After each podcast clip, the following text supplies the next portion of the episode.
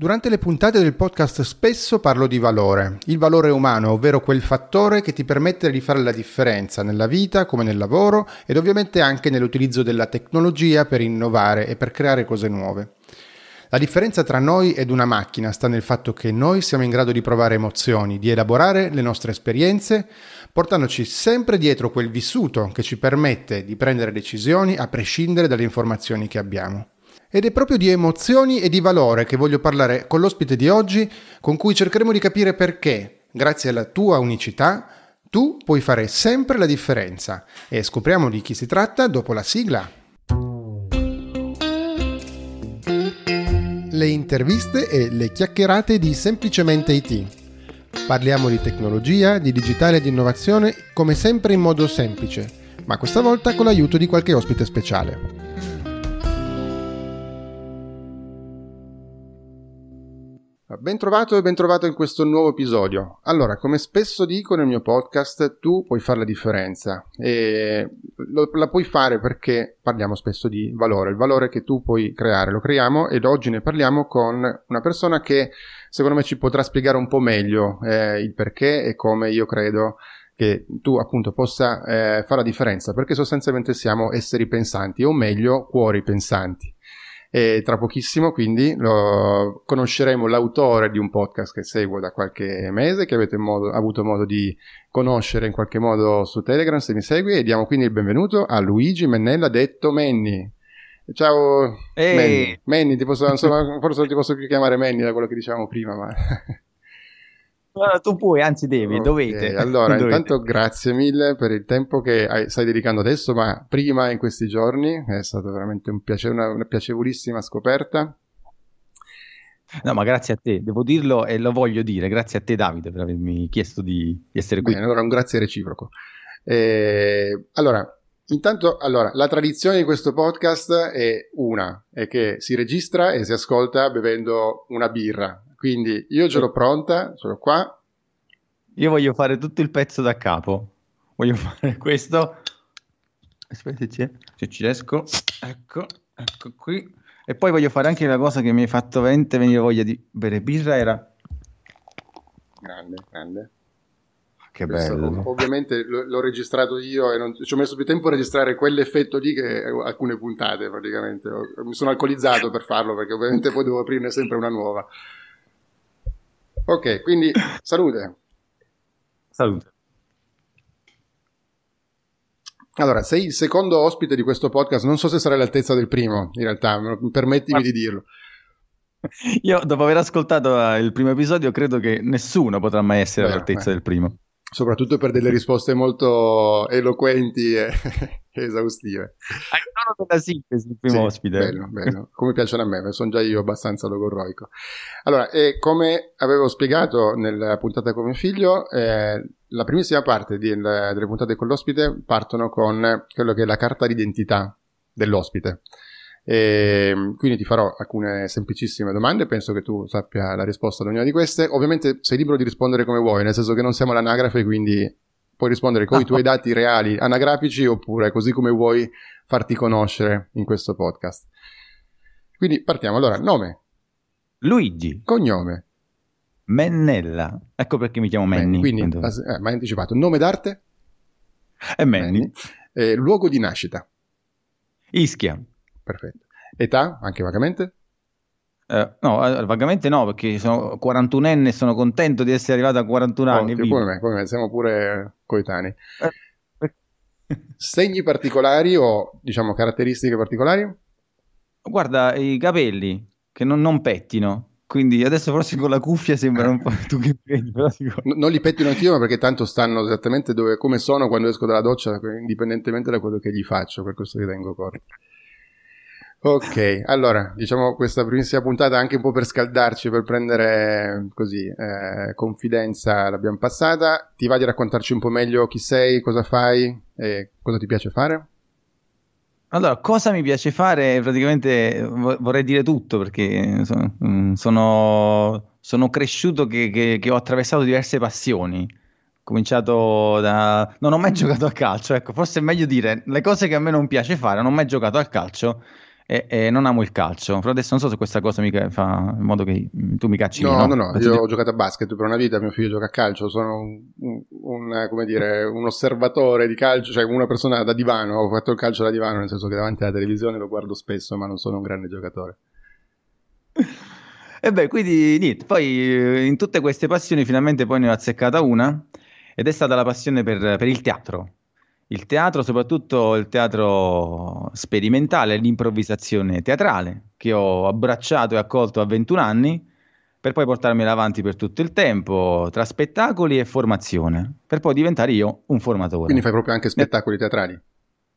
Hai voglia, anzi mi sono fermato da, da quando è arrivata sta pandemia, che lo spettacolo si è portato via, e per adesso è così. Però eh, diciamo questa pausa mi ha fatto ponderare la scelta che già avevo preso, cioè di dedicare tutta questa, uh, questa voglia di avere a che fare con l'arte espressiva, in effetti, per dedicarla alla teatroterapia, attualmente come teatroterapeuta. Figo. Allora, ho una domanda che mi piace fare alle persone. Eh, secondo me tu sei un uno dei pochi casi in cui in chi sei coincide col cosa fai. Ho paura.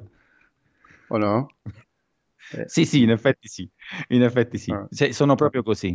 Infatti forse nei segni particolari eh, ci dovevo mettere anche che sono una persona eh, estremamente empatica, ho dovuto fare i conti con questa cosa perché poi l'ho dovuta gestire, sta, sta storia. Ecco perché oggi sono così. sono così perché mi, mi autocuro. Eh, ecco. Bene, bene, quindi sei il tuo primo paziente. Eh, così come io avevo spiegato in una puntata, devi essere il tuo primo cliente, tu sei il tuo primo paziente, quindi probabilmente sei molto efficace in quello che fai. Bellissimo, sì, sì, è vero, è vero. Eh, sì, mm, confermo, confermo.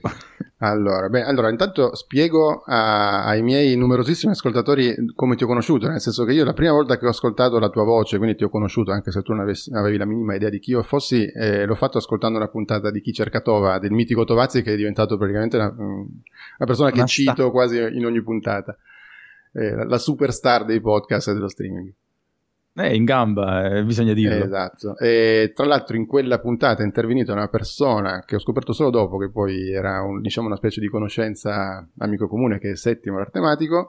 Eh, qualche settimana fa io sul mio canale Telegram, che invito tutti ad andare a seguire, è t.me slash semplicemente it, poi ci dirai anche dove troviamo te, ma verso la fine, eh, ho mh, mandato un vocale eh, perché mi ero soffermato su alcune riflessioni eh, a seguito di un libro che sto leggendo. Eh, che è l'intelligenza emotiva di Goleman, che tu conosci molto bene, insomma non è che l'ho scoperto io, è un libro iper conosciuto, diciamo. E quindi siamo entrati in contatto, eh, dire, insomma mi, è piaciuto subito il tuo modo di fare, eh, lo stesso Settimo mi ha consigliato eh, dopo aver ascoltato quell'audio di parlarne con te ed effettivamente ascoltando il tuo podcast ci sono molte tematiche in comune con quello che avevo detto. Non so se tu hai avuto modo di ascoltarlo, ma insomma... Eh, certo, certo. Eh, so... Sono iscritto al tuo canale, sai? Sì, sì, lo so, ora, eh, questo mi fa molto onore. Anche perché sei uno dei pochi non parenti, praticamente. o, o, non colleghi. E, ehm, e niente, quindi eh, ho introdotto il tema delle emozioni perché io nel mio podcast parlo molto di valore. Io sostanzialmente sono una persona che vive di tecnologia, ho sempre lavorato nel mondo della tecnologia eh, per le aziende, quindi ho, ho, sviluppato software piuttosto che gestito infrastrutture, gestito tutta la parte diciamo strategica IT di un'azienda, ma credo di aver fondato un po' la mia crescita, la mia carriera molto sul fattore umano, forse perché sono un po' più scarso su, su questioni tecniche, quindi come si dice, l'ho buttata sulla simpatia, ecco. e, ed è una cosa che a me ha aiutato tantissimo. E, non so se è collegabile all'empatia, ma comunque quando tu hai una persona che ha un problema eh, tecnico, anche solo, oppure deve, eh, insomma, ho bisogno di fare questa cosa qua, questa persona magari può essere il direttore di un'azienda o un, un collega che ha un problema, diciamo, un po' più operativo e la volontà di capire qual è il problema, di capire il suo punto di vista, a me ha aiutato molto. Ora, eh, forse con le emozioni, eh, forse prenderla un po' alla, alla larga, no? però entrare in contatto e comunicare, parlare lo stesso linguaggio di chi ti è davanti, a me ha dato una spinta esagerata sul, sul come crescita. Ma sì, cioè, se, se posso già Vai, intervenire.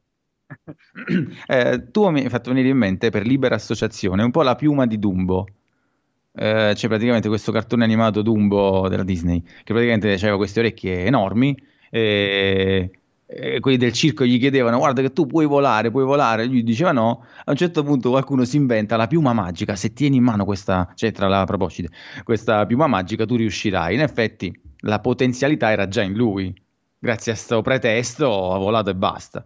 Ecco, mi hai fatto venire in mente questa cosa, mi hai fatto fare questa associazione perché in effetti tu hai individuato nell'altra persona quello che già poteva avvenire, non è che sei andato lì a, a conferire cose, magari tu hai portato strumenti che esistevano e hai fatto in modo che nell'altra persona si attivasse l'interesse soprattutto. Quindi sei andato su, sul valore, come dicevi tu, eh, sei andato nel, nel, punto di interesse, nel linguaggio, nella comunicazione, non sei andato direttamente con la chiavetta USB, ti, questa è la roba che ti serve. Vabbè, ma vai a prendere un caffè che dopo te la trovi aggiustata. Eh? La trovi già aggiustata, mamma mia, che terribile questa cosa.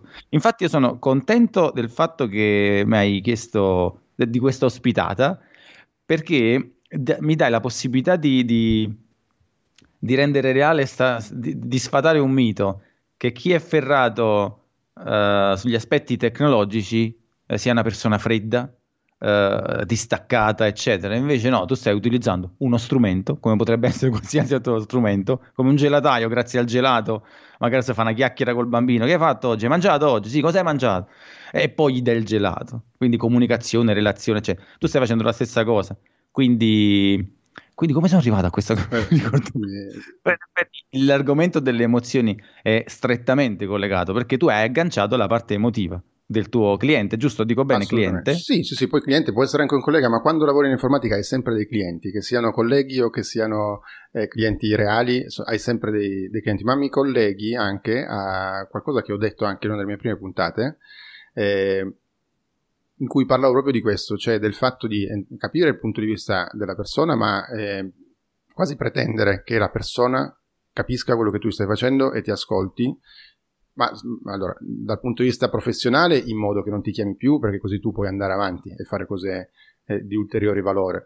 Dall'altra parte, proprio perché sono assolutamente convinto che eh, di fatto, eh, se analizziamo la storia, questo è il mio punto di vista, qualche nerd potrebbe spararmi probabilmente, ma se analizziamo la storia eh, dell'informatica degli ultimi anni, della tecnologia, allora non è stato inventato qualcosa di stratosferico, siamo stati semplicemente molto bravi a mettere insieme tante tecnologie, tante cose, a migliorarle, a farle diventare più veloci, ma a far diventare, a mettere insieme tanti pezzi per utilizzare meglio alcuni strumenti, però di fatto se uno guarda, le, insomma non, non si spaventa diciamo del mostro che vede davanti, ma guarda i singoli pezzettini, secondo me tutti quanti possono assolutamente avere a che fare con tematiche, tecniche, tematiche tecniche e magari eh, come dire, eh, farcela da soli il più delle volte, no? quindi è, è, è, molto una sfida eh, reciproca, cioè da una parte io ti spiego, provo a spiegarti un tema che per te è difficile, dall'altra cerco che tu possa comprendere e a quel punto possa camminare da solo. Quindi, eh, sì, quindi fai praticamente un lavoro pedagogico. Oddio, non saprei definirlo così, ma sì. Sì, no, è proprio così, perché tu praticamente eh, fai, fai, in modo che le persone riconoscano le, ciò che hanno davanti. Esatto. Quindi sì. tu stai facendo un lavoro pedagogico e si aggancia proprio, come dire, uh, a braccia aperte a, al tema emotivo dove ogni volta quando abbiamo a che fare con le emozioni, allora io sono molto affezionato a quell'audio che hai mandato nel gruppo, che io mi sono andato ad ascoltare, perché lì c'è stata una... non voglio fare analisi, eh, ma c'è stata una rottura di, po- di, di ciò che uno poteva leggere rispetto a un canale dedicato alla tecnologia e a ciò che realmente c'è dietro. Uh, quindi c'è Davide, no?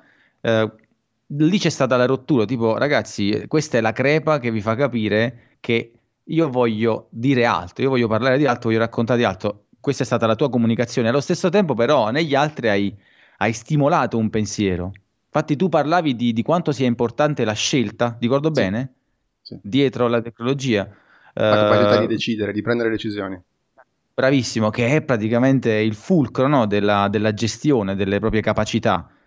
Io poi adesso dico capacità emotive perché così cioè, restringiamo un po' questo, questo, cerchio, ma è proprio quello il gioco, la capacità di, anche di riconoscere i tanti segnali. E mi aggancio al tuo esempio.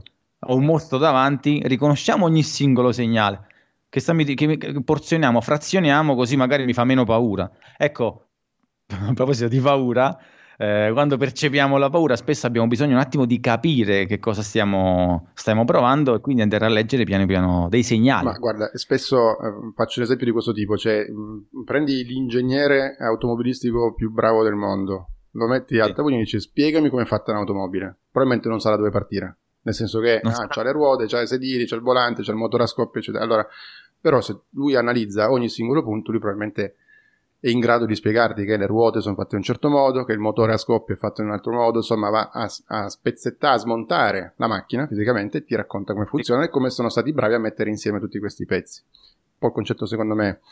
Sì, eh... sì, sono d'accordo, è proprio così. Eh, l'idea di, di insieme, il concetto di...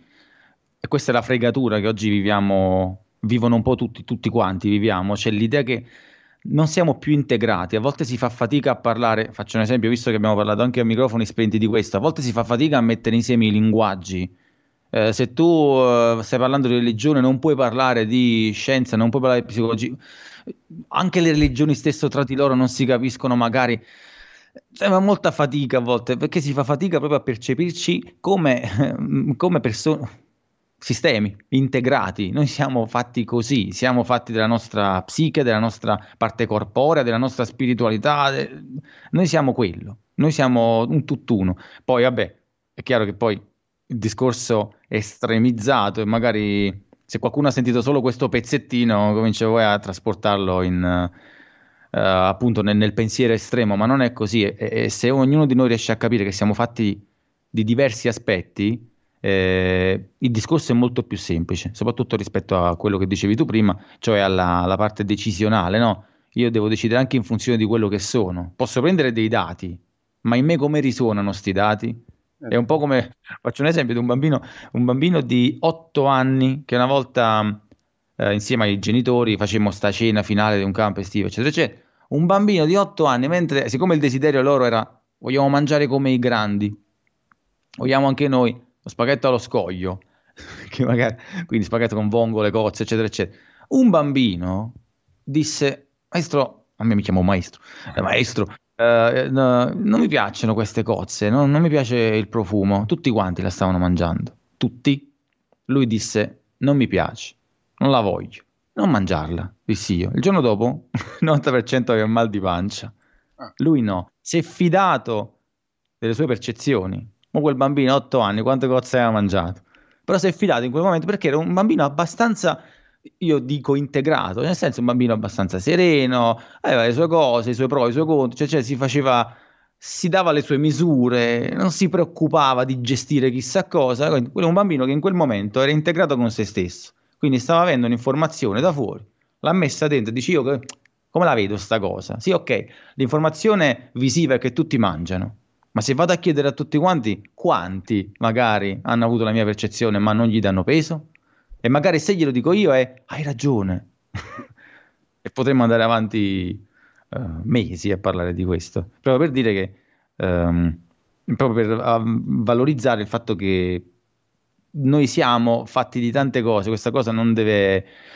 Uh, non, di tanti aspetti, questa cosa non deve mai passare in secondo piano, perché altrimenti, come dicevi tu, arriva l'ingegnere che parlerà solo della, del materiale, della tecnica, cioè, cioè sì, ma la, l'automobile cos'è? Esatto. Dov'è il concetto? Eh, ecco. No, guarda, allora, eh, eh, lasciamo un attimo da parte i temi più tecnici per andare su argomenti che sono, anche se diciamo di tecnico abbiamo detto poco, però diciamo abbandoniamo, anzi chiudo questa parte qua dicendoti che spesso ho pensato di cambiare il nome del podcast perché forse mi ero incastrato in, in una parte, eh, in un tema specifico quando in realtà, come si è capito, insomma, mi piace spaziare, mi piace mettere molto di quello che è, è mio, no? in quello che ho fatto. Ovviamente io ho fatto mm, metà della mia vita a lavorare su temi tecnici, quindi molto c'è di quella parte lì, ma come io li ho vissuti è quello che ha fatto la differenza e quindi è quello che cerco di spiegare. In realtà sto pensando di lasciarlo così proprio per quello che dicevi prima, cioè che comunque ehm, arg- cioè, la parte tecnica, gli argomenti tecnici non sono fatti solo per persone, per ingegneri, per nerd, per gente che magari è poco empatica perché gli piace stare davanti allo schermo, ma è una questione che coinvolge tutti. tutti noi, eh, perché non possiamo fare a meno eh, ormai della tecnologia, insomma qualcuno ci riesce, forse vive meglio, però insomma sono veramente pochi casi eh, nel mondo, credo, qualsiasi lavoro, qualsiasi cosa tu faccia, anche nella vita privata, comunque in qualche modo hai bisogno della tecnologia. Quindi mh, mm, vorrei provare un po' a sdoganare questo, eh, questo argomento, no? nel senso che è qualcosa che può riguardare tutti quanti e visto che forse per lavoro io ho sempre fatto un po' quello che eh, faceva da ponte tra i nerd, diciamo così, quelli che non gli piace parlare e chi invece ha il problema e si rivolge agli altri dice questi non capiscono niente perché dico c'è un problema e questi mi rispondono quanti giga, quanta RAM, quanta... insomma non si capiscono. E, e quindi vorrei un po' sdoganare questo, questo, argomento. Poi, ovviamente, insomma, sono all'inizio. Sicuramente la mia identità pura da podcaster e da diciamo content creator in generale, ancora da, in fase di definizione. Però penso che insomma sto prendendo un po' una strada. Dicevo, torniamo al tuo podcast, nel senso tu, se non si è capito, nel tuo podcast, e per chi non l'abbia ancora ascoltato, eh, parli di emozioni. E non so in quale puntata, ma tu hai dato una definizione di emozioni, cioè che, che cos'è un'emozione? Cosa sono le emozioni per Manny?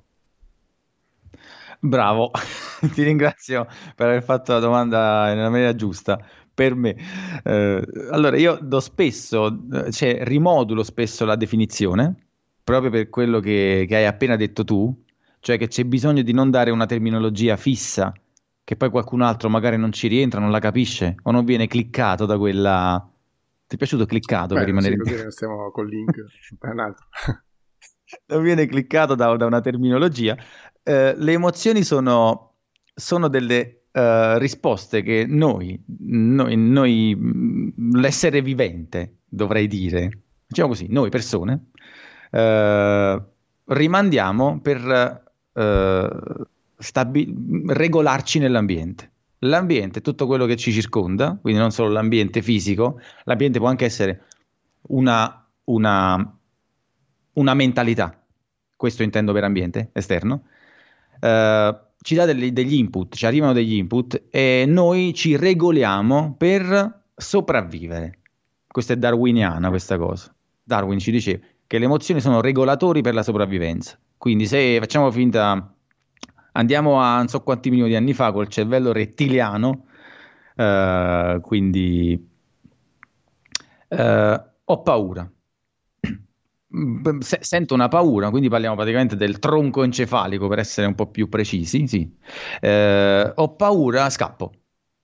Quindi però se io scappo in un burrone, quindi sono un essere umano, sto in una giungla, c'è un leone che viene dalla mia parte, corre, quindi io percepisco che, oh, vedo le zanne, sta correndo, è un animale grosso, o per esperienze già avute, quindi ho visto qualcuno che moriva con un leone, o perché funziona e basta, perché poi anche le neuroscienze ci stanno mettendo un sacco di, di condizioni, no? Io prendo e scappo, ma magari scappo dalla parte sbagliata, cado in un burrone e muoio un cervello diciamo un po' più uh, evoluto, quindi sarebbe il sistema limbico, quello scoiattolino, diciamo così, il cervello scoiattolo viene chiamato, ci dice sì ok scappiamo, però magari mi arrampico su un albero dove il leone so che non salta, oppure sì salta ma fino a un certo punto, oppure salto questo fossato e il leone magari non, non, non arriva qua, oppure uh, mi butto nel fango, perde il mio odore, eccetera, eccetera, eccetera. Ok, poi arriviamo a, al cervello più evoluto che dovrebbe essere quello della scimmia, che, di cui siamo dotati anche, no, anche noi.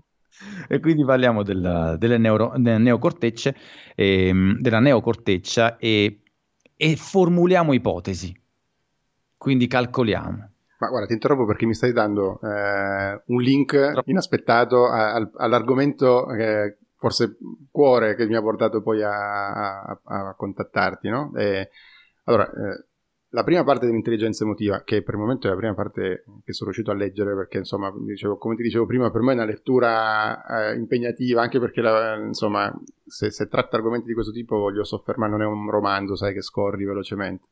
Comunque lo è, voglio, voglio dire, è, una lettura ah, impegnativa. Okay. Mi conforti, ecco, perché cioè, non c'è manco pochissime figure, tra l'altro, quindi non è come nei libri che leggo di solito.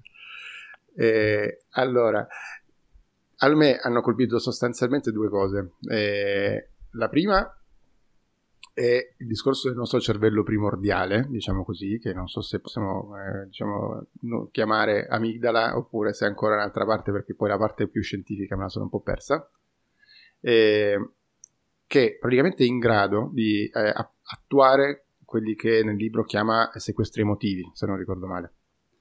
E sostanzialmente mette, come dire, eh, torniamo a parlare un po' più nerd, il nostro corpo in DEFCON 1, cioè eh, attenzione, allarme, no? Quindi chiude i ponti con tutto il resto e comanda lui. Comanda lui eh, anche oltre la ragione, eh, da quello che ho capito, no? E quindi da lì e, vabbè, ci si può collegare ovviamente a persone che fanno cose molto molto gravi per eh, insomma raptus eh, di follia cose varie, ma che sono scatenate probabilmente da emozioni molto intense che hanno vissuto, magari in una fase molto molto eh, giovane, quindi eh, entriamo in stato di difesa sostanzialmente, così e effettivamente poi adesso senza andare agli estremi, ma eh, il parallelo tra eh, sei spaventato di qualcosa e quindi hai alcuni sensi molto più attenti rispetto ad altri, effettivamente è vero, no? se hai paura, eh, ovviamente ogni singolo rumore ti fa saltare dalla sedia perché eh, sostanzialmente c'è un'attenzione particolare ad ogni eh, evento che ti succede intorno, piuttosto che eh, ti blocchi proprio fisicamente, magari vorresti scappare ma non riesci perché in qualche modo sai che anzi il tuo cervello primordiale ha registrato che forse è meglio non correre e fare più attenzione, piuttosto che invece inizia a correre senza, eh, senza guardare, no? E, e questa è, la prima parte. La seconda, e poi vi lascio parlare perché sicuramente cose molto più interessanti da dire, lo sai spiegarlo molto meglio, è eh, questo fatto, cioè che alcune persone private dell'amigdala, che è quella parte, poi correggimi eh, perché magari sto dicendo cose assolutamente non vere, eh, eh, private da quella parte che ci permette di provare emozioni, vivono assolutamente in modo normale, sono in grado di conversare, sono in grado di ovviamente di essere autosufficienti, ma sono completamente incapaci di prendere decisioni. Mm. Almeno questo è quello che ho capito da quello che ho letto dal libro. E questo mm, mi ha dato un grosso collegamento no? con la parte eh, razionale, che può essere una macchina, un PC, la tecnologia, e la parte emotiva, che possiamo essere solo noi. Spesso si dice eh, l'intelligenza artificiale, i robot prenderanno il nostro posto, ci toglieranno il lavoro, eccetera, eccetera. Invece, e mi collego al titolo della puntata, che non è cosa ti ho detto, ma è ecco perché tu puoi fare la differenza, cioè sostanzialmente proprio questo. Eh, non so, non so, se era una domanda o se ti ho dato qualche spunto no, per parlare. Una, una, domanda riflessiva. Uh, sì, no, hai detto tutto giusto.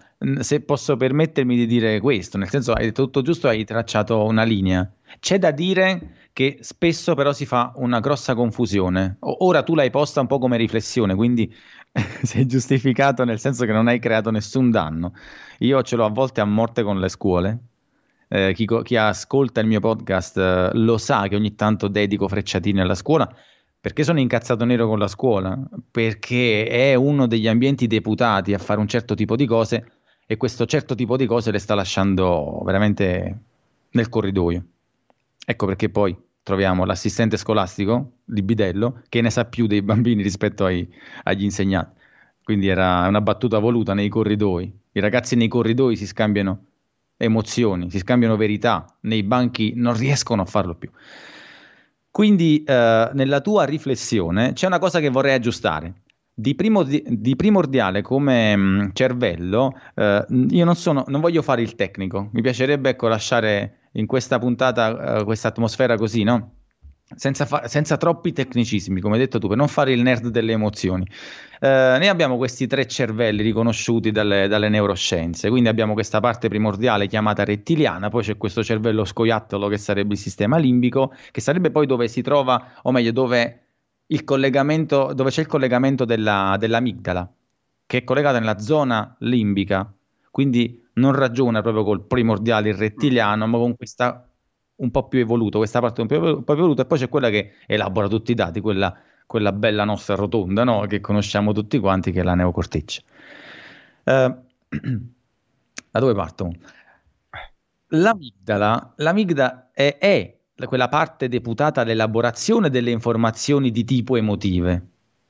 Ok, quindi è vero che eh, in, zo- in, questo momento storico bruttissimo legato al, fasc- al, sì, al, fascismo estremo c'è stato sto gioco questa, che io non credo al 100% di questa privazione o proprio a, a livello di, di, operazione chirurgica eh, di, questa, di questa zona, anche perché è una zona complessa, ma è vero che se la comprometti hai un, una lettura di dati falsata. Quindi è anche vero questo, si può agire anche uh, psicologicamente sull'inibizione dell'amigdala, perché nel momento in cui io non vengo addestrato e, e reso libero nella scelta, quella parte, un po' come tutte le funzioni del nostro corpo e della nostra psiche, quella parte smette di funzionare come dovrebbe. È un po' come camminare, se non cammino mai, eh, non camminerò bene magari, oppure se imparo a camminare, a cadere, imparare a cadere, magari non cadrò più e avrò uno stile di camminata eh, migliore rispetto a chi non lo fa mai. E, e, tante altre cose, come pure il linguaggio. Il linguaggio è, una, è un esempio lampante, no?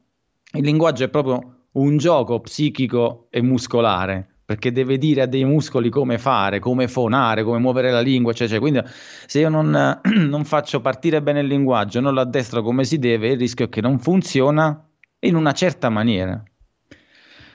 Quindi l'amigdala ha un ruolo fondamentale, sì, eh, perché fa, fa parte di, questi, di, questo complesso deputato alle risposte emotive. C'è il talamo, che è anche è importantissimo. Infatti, quando noi... Uh, quando l'ambiente ci manda un input, un segnale, questo segnale fa diverse stradine, ok? Perché deve arrivare al cervello. Okay, arriva al cervello sotto forma di dati da elaborare, però non dobbiamo ricordare che una parte piccolina, tramite appunto il cervello scoiattolino, arriva direttamente, talamo e amigdala. Quindi hanno già una risposta emotiva senza elaborazioni.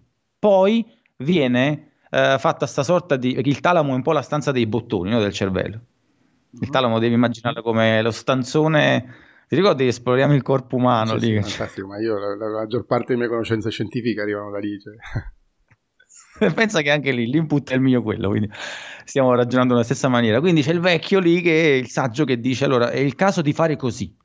Quindi il talamo è quello.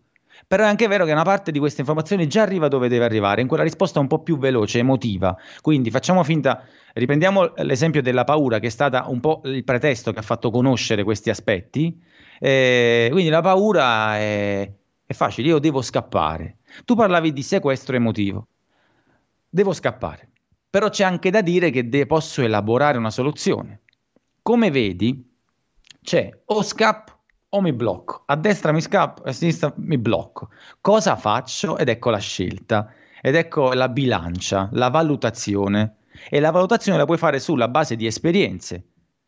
E, e quindi puoi vedere che mo, adesso sto cominciando ad aprire il discorso che tutto ciò che si può dire sulle specifiche tecniche, ecco, se facciamo i nerd di come funziona il cervello, sì, va bene, può funzionare, ma che vita hai avuto? Che esperienze hai avuto, come dicevi tu prima?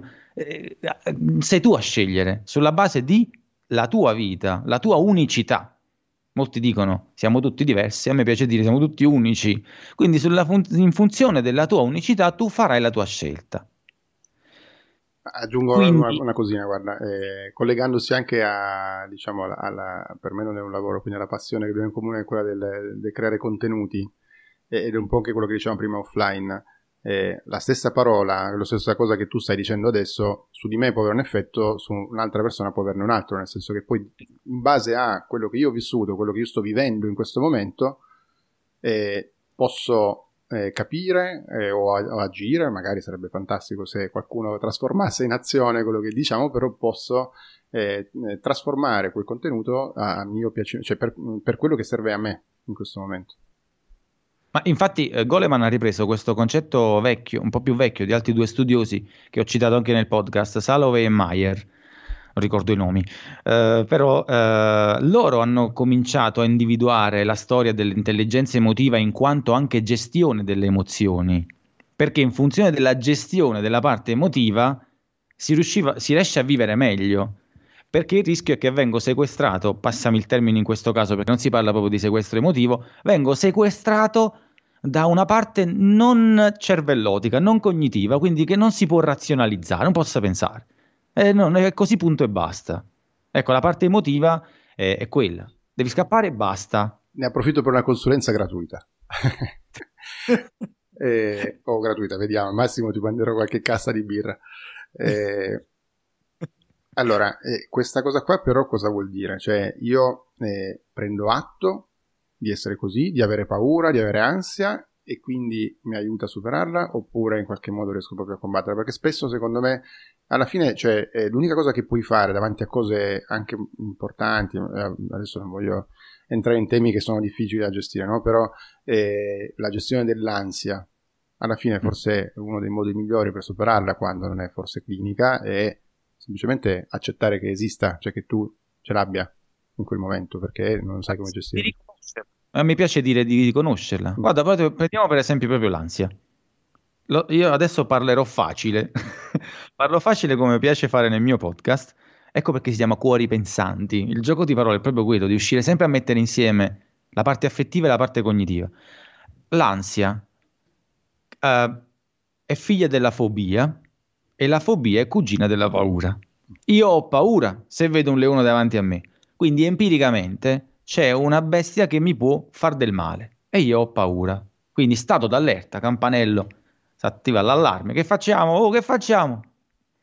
La fobia è la stessa cosa della paura, ma in assenza del dato empirico. All'idea che qui intorno a me ci può stare un leone, io già vado in stato d'allerta. Fobia. L'ansia è figlio della fobia. Quindi è come se adesso qualche psicologo che ti ascolterà, perché ti ascolterà, sicuramente si starà torcendo, però attenzione psicologo, ci sto arrivando. Eh, quindi l'ansia è comunque una sorta di gioco della fobia che si pro- protrae.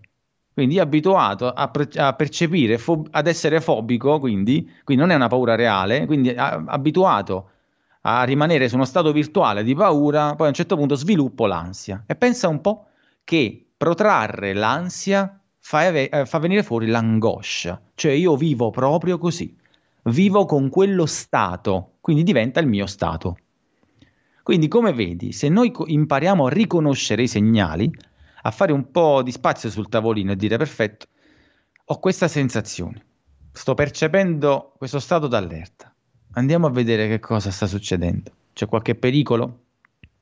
La fobia delle api, eh, degli insetti è una delle prime, no? l'idea che come fosse esserci qualche insetto in, nella camera, i ragni, ok? Solo all'idea di mia sorella impazzirebbe. Mm? Mi è venuto a trovare qui che abito in campagna, se n'è andata dopo due giorni. Quindi, quindi uh, si parte da, dalle cose più empiriche e noi fortunatamente abbiamo un corpo, un corpo che ci dice le cose, se noi solo impariamo a percepirle, a riconoscerle.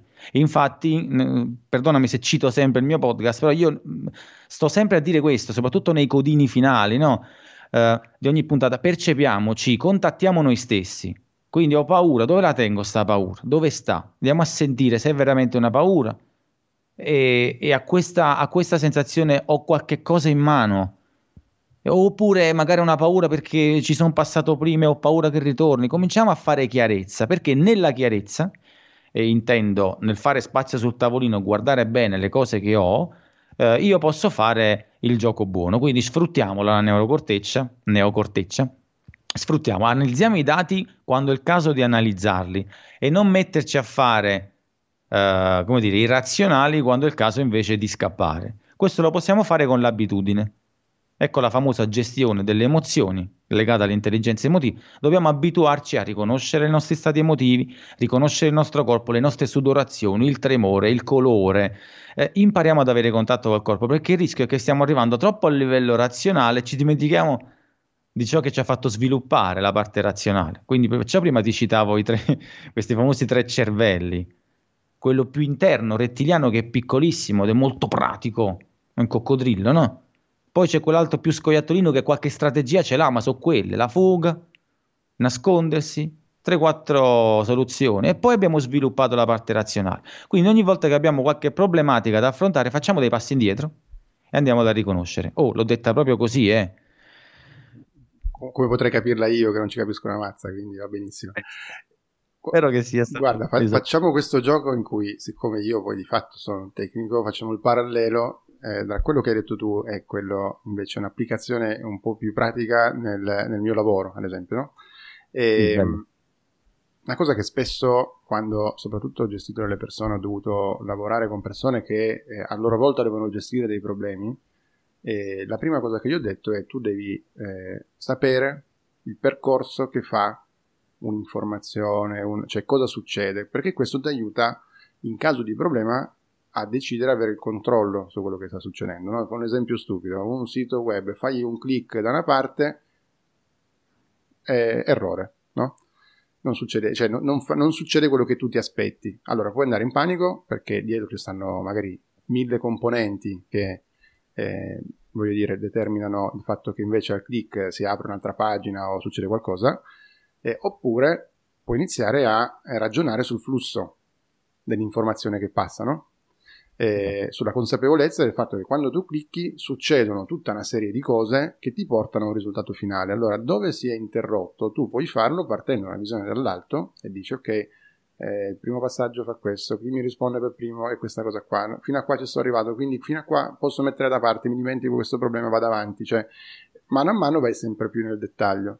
Ora, non so se è una forzatura, ma rispetto a quello che hai raccontato prima, di fatto saper gestire anche le emozioni, e insomma, quando tra l'altro, apro una parentesi, ci sono dei problemi di questo tipo e magari hai una responsabilità di emozione, ne provi tante quando non funziona qualcosa, non tutte positive, eh, avere la conoscenza, magari non troppo dettagliata, ma avere la conoscenza di quello che tu sei ti aiuta ad analizzare meglio, puoi anche andare nel dettaglio, quindi fartela la conoscenza di dettaglio e allo stesso tempo quindi a controllare, a tenere il controllo sì. di quello che succede.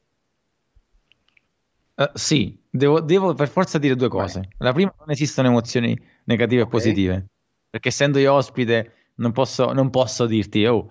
Eh, no, esistono emozioni che ci fanno stare bene, altre che ci fanno stare male, e quindi ci vogliono dire delle cose precise. Quindi è meglio così. Fantastico. Quindi l'emozione che mi fa stare male, quindi non negativa, mi vuole dire qualcosa che mi suggerisce, che ne so, mi suggerisce di mettermi un attimo all'opera per. Magari l'emozione che mi fa stare bene mi suggerisce di godermi quel momento. Ad esempio, e poi, sempre in, funzione della propria esistenza. È interessante il fatto che Uh, quello che dici è tutto uh, abbastanza legato alla parte razionale, no? Sì. Uh, ma c'è una forte componente limbica, quindi cervello scoiattolo. Eh, perché? Perché ehm, tutta la storia dell'amigdala è anche, l'amigdala è anche eh, deputata alla memoria.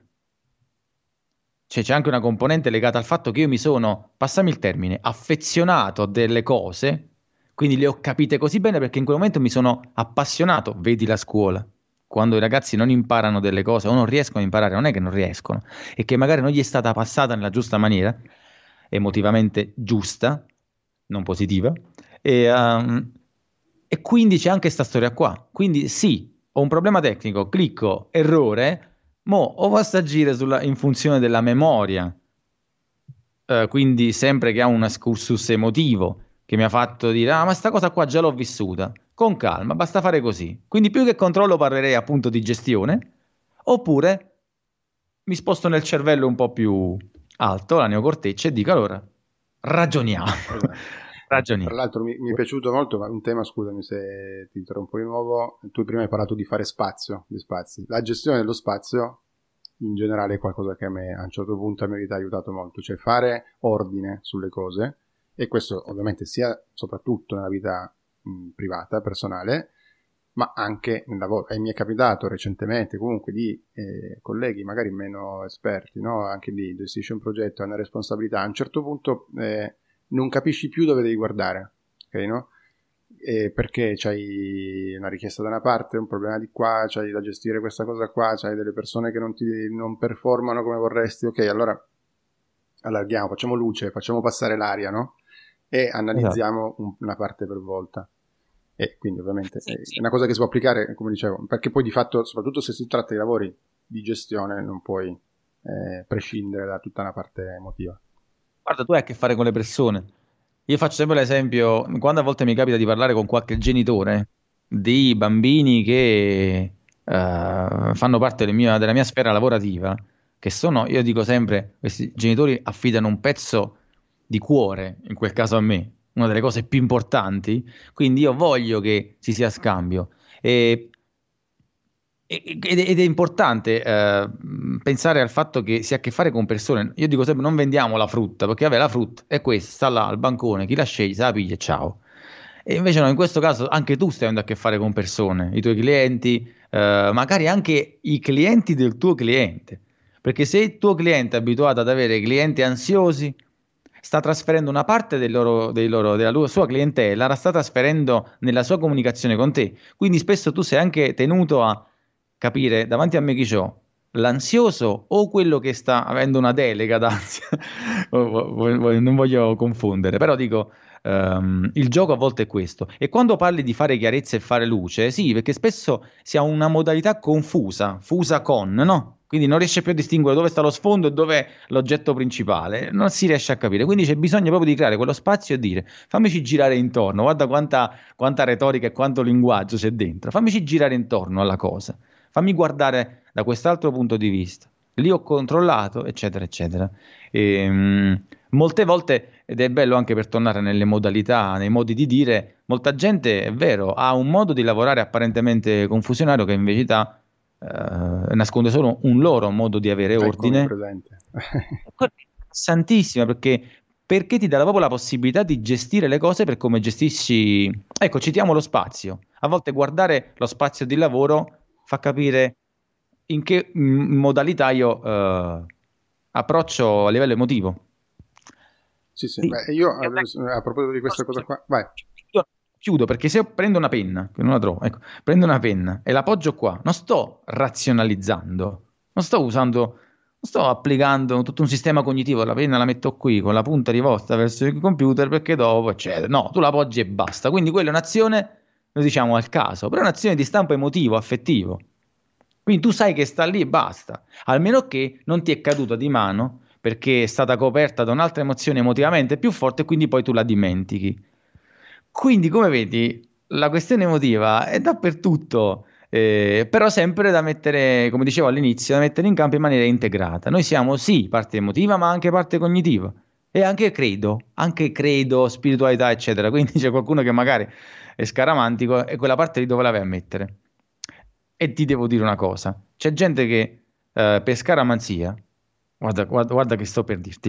Uh, I progetti che aveva, um, progetti scolastici ad esempio, uh, a cui aveva partecipato ed aspettava la risposta, per scaramanzia li spostava nel cestino. Eccolo là, il tecnico. Ho alzato Quindi, il sopracciglio, mi dicono qua. tu ti saresti trovato, tu tecnico, magari a risolvere un problema sul computer di questa persona, ti saresti trovato con questa storia. Vabbè, questa roba qua la eliminiamo. No! no! Perché io faccio così, perché come la gestisci quella cosa, quella parte di quel cliente? Ok, quindi anche tu, anche tu, eh, Davide, in quel momento stai avendo a che fare con persone, stai facendo forse il mio stesso lavoro. Stai avendo a che fare con... Guarda, su questo, eh, visto che racconto anche aneddoti nel mio podcast, cioè mi ha fatto morire, proprio mi hai fatto un collegamento, un flash eh, di dieci anni. Eh, Qualche anno fa è venuto un mio collega da me dicendo Davide ho fatto un casino. Ho detto come hai fatto un casino? Che hai fatto? Ho svuotato il cestino del capo. ho detto vabbè, eh, hai fatto pulizia, si chiama cestino. Ma no, lui lo usa per archiviare le cose ma le tiene lì, le vuole tenere lì ferme. ho detto vabbè. No, cioè, perché dai, ognuno ha, ha, poi il suo modo, però effettivamente, ma poi educare anche le persone a, a utilizzare gli strumenti in modo giusto, forse è un altro tema che si potrebbe affrontare, però lì soprattutto c'era la gestione del proprio spazio, perché il computer era del capo. Esatto. Però, però, probabilmente non era solo il proprio spazio, perché se il capo diceva uh, ai, ai, colleghi o uno o due colleghi, questo lo potete usare anche voi, là c'era bisogno di un linguaggio condiviso. Io ti amo. È un linguaggio condiviso perché magari l'altra persona dell'amore non ha mai capito niente. Ma come? Anche tu mi hai detto che mi amavi. Vabbè, però non è la stessa cosa. Allora sei uno stronzo. C'è e c'è, vedi, i codici, i linguaggi, e rientriamo anche tua, nel tuo lavoro. Codici, linguaggio, comunicazione, c'è, c'è bisogno perché purtroppo, oh raga, ci siamo evoluti e questo è il rovescio della medaglia. Altrimenti era molto semplice, nocciolina, la prendo, la porto nella tana, mangio. Poi vado alla ricerca di altre noccioline. Fine. No, no, ma entriamo nel tema sia dal punto di vista tecnico che non tecnico, anche delle convenzioni, no? Cioè, nel senso, io ti dico una cosa che per me eh, vuol dire da una parola, una sigla o un concetto che per me vuol dire una determinata cosa. Per convenzione, all'interno del mio contesto, eh, ha un significato. Non è detto che, que- che, quel significato ce l'abbia anche per te, da lì forse partono tutte Devi una serie. Quella... Esatto. Devi rientrare in quella convenzione. C'è un episodio del mio podcast che si chiama Empatia e burocrazia. Forse non ci sono ancora arrivato. Uh, ci arriverai. se, dopo questa puntata non mi banni, ci arriverai. Uh, io parlo proprio di questo, cioè di, del fatto che bisogna essere coscienti, quindi rilassarsi, al fatto che ci sono alcuni posti in cui non si può essere empatici, tipo la burocrazia postale. Là non ci puoi fare niente, perché sono stati creati dei modelli al quale tu devi rispondere, punto. Non puoi dire, oppure delle, la storia delle scadenze. Ma a me non mi hanno pagato, non ho potuto pagare questa cosa, e se io non ricevo il mensile non pago questa cosa. Sì, però sei in mora. Sei un moroso. Ma allora non capite le esigenze? De- no, è un'altra cosa quello. Quindi, anche per vivere una vita meno stressata, sappiate, pubblico, che, che quando si ha a che fare con la burocrazia, ahimè, non, non c'è spazio per l'empatia. E lì anche una convenzione. Se io entro nel linguaggio, in questo gioco di convenzioni, io già lo so. Quindi è inutile che dopo vado ad attivare livelli di rabbia o mi innervosisco. A che mi serve? So che funziona così, sto gestendo, quindi non controllando, sto gestendo un linguaggio. Vabbè, allora vuol dire che devo pagare l'amore. Non, mi, non mi piace. Magari andrò a trovare io adesso un, qualcosa che mi compensi questo stato di malessere. Però è inutile che me la piglio con il tizio dietro allo sportello, che come dico nel mio podcast è l'unico elemento umano che esiste in tutta quella baronda burocratica e se la pigliano con l'operatore dietro allo sportello che poi viene e dice ma che ci posso fare? E invece così va gestita anche quella, quella, storia, appunto come dicevi tu, perché esiste una convenzione, un linguaggio, vanno capite queste cose, vanno capite e utilizzate per bene. Quindi al capo magari hai consigliato di avere la cartella archivio. esatto, esatto. Eh, comunque, eh, no, vabbè, eh, diciamo che pa- parli con uno che gestisce progetti da anni e se mi dà una data di scadenza vado quasi in panico, nel senso che è proprio una cosa che non tollero. Eh, forse per me gestirei i progetti così a sensazione, nel senso andiamo avanti, poi in qualche modo ti porta alla fine, no? però ovviamente mi rendo conto che per chi lavora con me insomma non è esattamente un modo, a quel punto devo accettare per forza a, a, a malincuore, ingoiando diciamo boccone amaro. Eh, di stare a quella convenzione che di fatto cioè, qualcuno mi paga per portare avanti un progetto, ci sono delle scadenze e devo rispettare, devo anche comunicare periodicamente quello che succede, non è solo vabbè, da, dammi il compito e ci vediamo alla fine, quando ho finito e come lo faccio, in che modo è una questione mia. Sì, molto apriremo un altro argomento. Eh, qui, no, guarda, sto... mi sono sempre detto io, eh, se, se, qualcuno potesse vivere nel mio cervello per un giorno e seguirmi una giornata lavorativa, probabilmente impazzirebbe, perché io eh, al contrario di quello che si dice di molti uomini, non riesco a fare una sola cosa. Ma chi lo dice? Le eh, donne lo, lo dicono, ma infatti esatto, sfatiamo, sdoganiamo anche questo tema. Tra l'altro Goleman ha consigliato agli uomini di leggere un libro che si chiama Il cervello delle donne, quindi ah, vabbè, sarà la, la prossima la... lettura sotto l'ombrellone se ce la faccio. Eh, perché io, cioè, arrivo al mattino, eh, apro una mail, quella mail mi ricorda qualcosa che magari, quindi ho iniziato a rispondere, poi mi è una cosa, quindi apro un'altra cosa, eh, inizio a lavorare, poi un collega mi chiede una cosa e quindi mi fermo e faccio una terza, una quarta, a fine giornata forse, se va bene, riesco a, a riprendere un po' tutto. Una cosa che mi ha fatto sorridere nella puntata che tu hai fatto con Tova è che tu gli hai detto io non sono bravo come te poi a riprendere mille discorsi aperti. Eh, e lui aveva detto e, mi ci trovo in pieno fa basta non riprenderli. Cioè, nel senso basta lasciare che le cose vadano come, come, poi quel giorno era un giorno assurdo, che non mi funzionava eh, mi niente. Tra... È stato fantastico. Poi anche l'intervento di Settimo era stato proprio eh, caduto fagiolo. Che bel ricordo di quel momento. Allora, passiamo. Allora. Non so quanto tempo hai. Io sono andato avanti proprio a braccio, nel senso che mi ero segnato quattro domande e non ne ho fatte ancora nessuna di queste quattro più o meno. Insomma, quattro argomenti. Eh, entriamo ne, nell'ultimo e poi vediamo cosa, dove ci porta che è quello dell'innovazione. Allora, ti faccio la stessa domanda che ho fatto a mio figlio. Che cosa vuol dire innovare, secondo te? Devo citare Alessandro, siamo Alessandro? Sì. Cito lui. Ah, se... boh. boh. Ottimo, vabbè, chiudiamo qua. no, aspetta, innovazione. Eh, non me la ripeti. Allora, eh, dunque, innovare. E poi, secondo me, siccome avevamo parlato qualche giorno fa, lui in realtà non è. Lui gliel'ho chiesto una volta, io e lui, e mi ha dato una risposta bellissima. A quel punto cercava di ricordarsi come aveva risposto ai tempi invece di dirmi esattamente cosa pensava in quel momento. Guarda, io d- potrei giocare sporco e quindi citare la tua risposta, o meglio, la risposta che avevi eh, ricercato che ti era piaciuta tanto, mm. Eh, oppure potrei giocare sporco eh, dicendo che dopo quell'incontro ho riflettuto su questa cosa, ma siccome non so riprendere gli argomenti come, detto, come hai detto tu prima, ci rifletto un attimo in questo momento e mi viene da dire, in funzione della puntata fatta, mi viene da dire che innovare è semplicemente trasformare, solo eh, detta in maniera più comoda per il qui ed ora, in questo momento, che può essere questo momento, questo momento storico, come hai detto tu prima, magari eh, ci troviamo con cose già scoperte, però messe... Ah, ecco, cosa dicevi? Messi in un ordine differente, invertire un po' l'ordine. Cambiare l'ordine delle cose per creare cose nuove, a me ma... mi è rimasto. Questo è bello, quello che percepisco di innovare dalla dalla media della mia intelligenza è questa, cioè cambiare e trasformare semplicemente, come anche a volte succede nelle relazioni, qualsiasi tipo di relazione, a volte eh, anche un modo di porsi diverso sembra che dia novità, eh, qui però alla fine, come quando ti tagli i capelli, oh che bello questo taglio, no. i capelli sempre quelli rimangono, hanno solo tolto una porzione, ma cambia qualcosa, cambia luce, cambia spazio e questo. Cambia la nostra percezione che... forse di quello che siamo. È percezione, giusto, la tua in funzione dell'altro pure.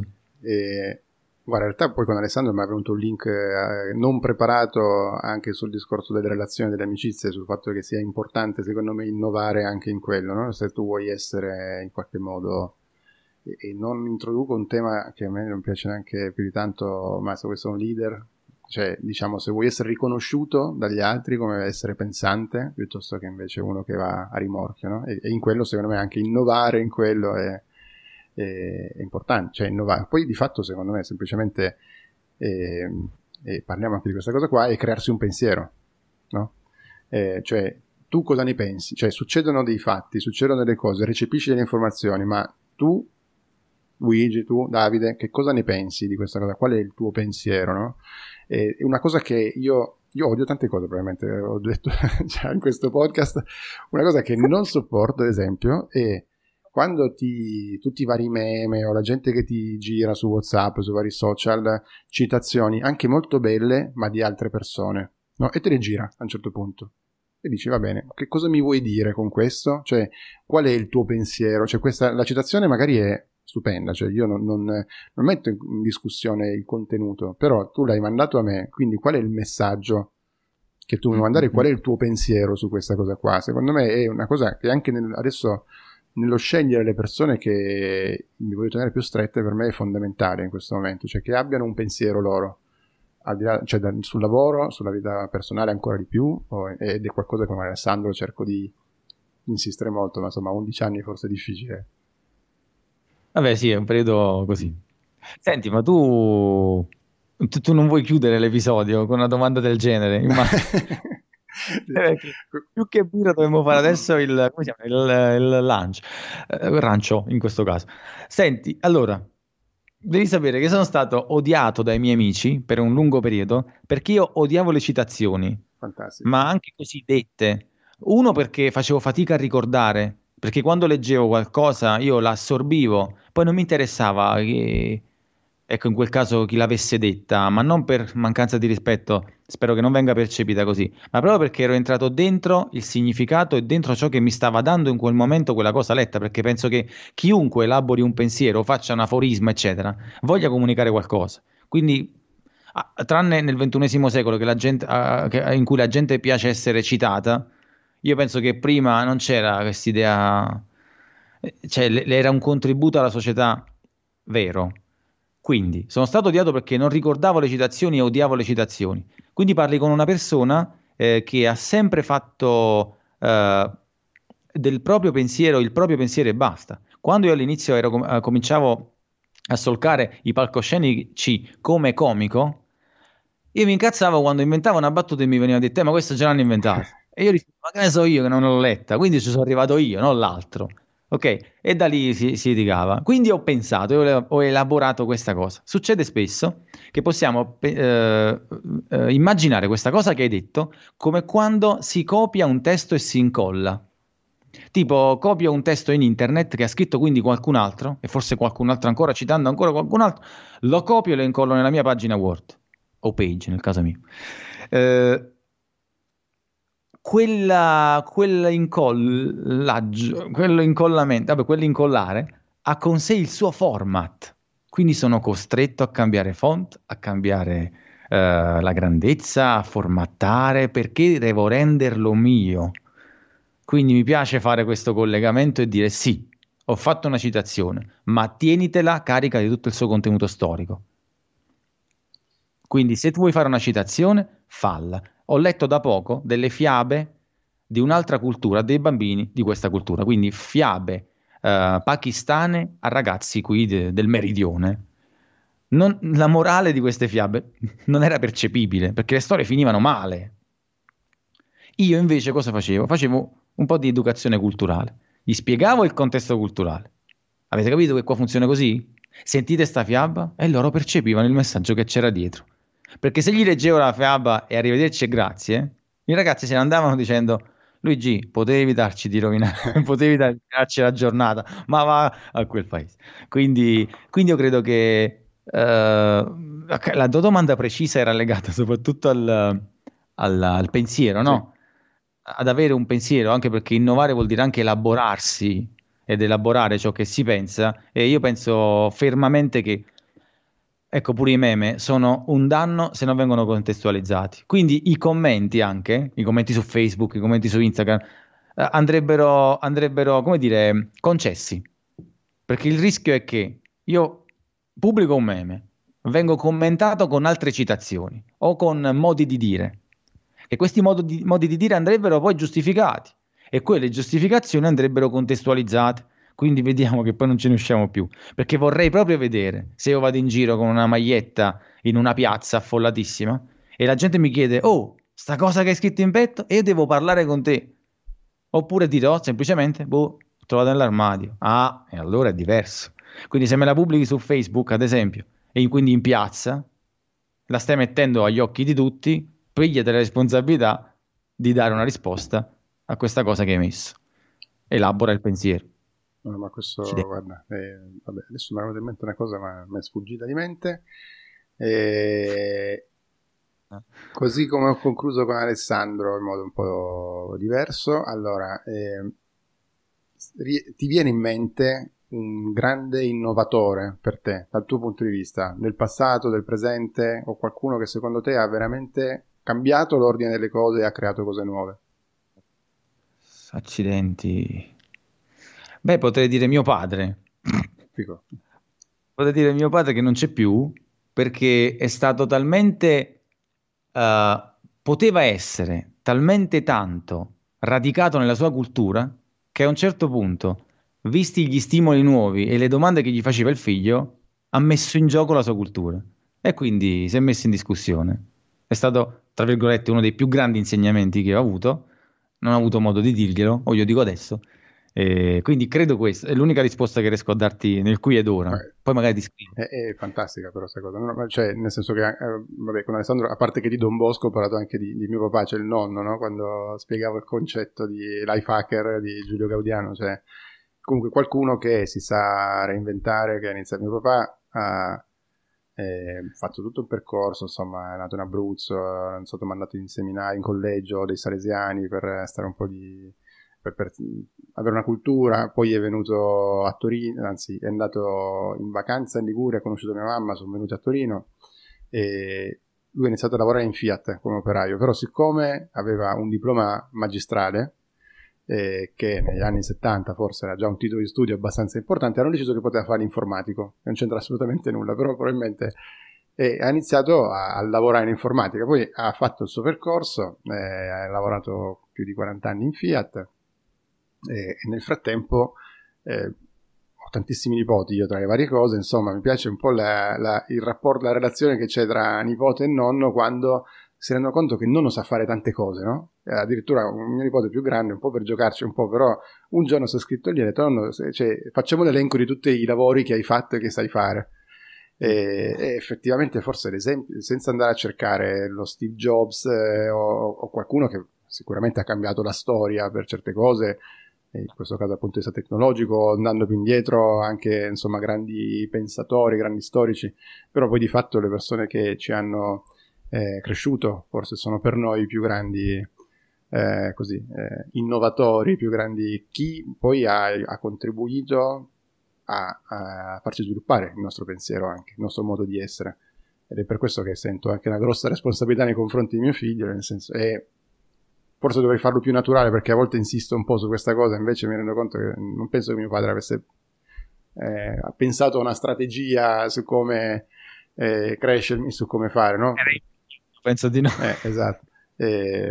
però diciamo che forse alla fine è veramente il modo in cui tu vivi lo trasmetti agli altri, il modo in cui tu innovi, il modo in cui tu sviluppi il pensiero è quello forse la, la cosa principale. Poi è ovvio che è anche importante guardare a quei grandissimi personaggi della storia, eh, sia moderna, quindi da, da, che ha cambiato dal punto di vista tecnologia il nostro modo di vivere, sia veramente andare indietro magari anche di centinaia se non migliaia di anni per chi ha avuto ancora, chi ha fatto qualcosa che ha un impatto ancora oggi. Però appunto è stata una risposta ma chissà quanti ti risponderanno così. Eh? Eh, secondo me pochissimo. Vabbè, se, se, gli ascoltatori puri del mio podcast forse avrebbero detto uno Steve Jobs o qualcuno di questo tipo qua, un Bill Gates o qualcosa del genere, che sicuramente hanno avuto un impatto importantissimo sulla nostra vita. Quindi sono stati dei grandissimi innovatori. Allora, non ho idea di da quanto tempo stiamo parlando. Ehm... io. Ma il tempo è, cos'è? Il tempo è effimero e passa. Allora, intanto eh, ti ringrazio di nuovo davvero tantissimo, mi sono divertito. Penso che abbiamo alzato l'asticella del valore che creiamo nel mio podcast in modo veramente esagerato rispetto alle puntate precedenti.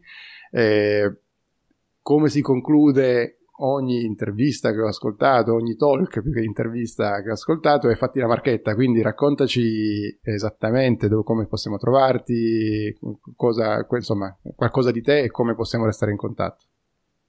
Allora, ti ringrazio innanzitutto per, per avermi chiamato, perché se no mi dimentico di dirlo, perché è stato davvero un piacere, quindi non, è, non sto citando frasi, non sto copiando e incollando nulla, eh, il piacere è veramente. E e allora, come trovarvi? Eh, su Telegram um, troverete Manny e i Sentieri Colorati, che si dovrebbe dire, tu che sei più ferrato, t.me slash Manny e i Sentieri Colorati, giusto? O forse solo Sentieri dice... Colorati, non mi ricordo. Oh, Sentieri Colorati. Sì, vabbè, in effetti è nominato Manny Sentieri Colorati. Vedi, questo ti fa capire che devo prendere... Comunque, allora, come dicono quelli bravi, metterò tutti i link nelle note dell'episodio, così... Ah, forse così. Allora, leggete i link. No, comunque e poi mi trovate un po' dappertutto perché grazie a Spotify sono dappertutto con Cuori Pensanti, che è il podcast che porto avanti. In estate con uh, episodi sporadici e poi da ottobre ricomincerà la nuova stagione e ogni settimana ci sono io che vi dico la mia sulle emozioni. Eh, ovviamente, come ho già scritto sul canale qualche giorno fa, andate a seguirlo, andate ad ascoltare il podcast, ma soprattutto eh, Telegram è il modo migliore per capire eh, dove trovare questo tipo di contenuti, quindi abbonatevi al canale e vedrete che avrete la vita più facile. E poi a breve mm, troverete il mio sito scritto semplicemente luigimennella.it. Dopo il consiglio che gli ho dato all'inizio, va bene. Se, a quel punto, visto che tu mi hai dato una consulenza gratuita, eh, se ti serve una mano, lo faccio volentieri. allora, tu resta online che ci salutiamo tranquilli. Eh, grazie ancora e ci sentiamo, penso a questo punto, dopo l'estate con i miei ascoltatori. Ciao a tutti. Ciao ciao. Ciao.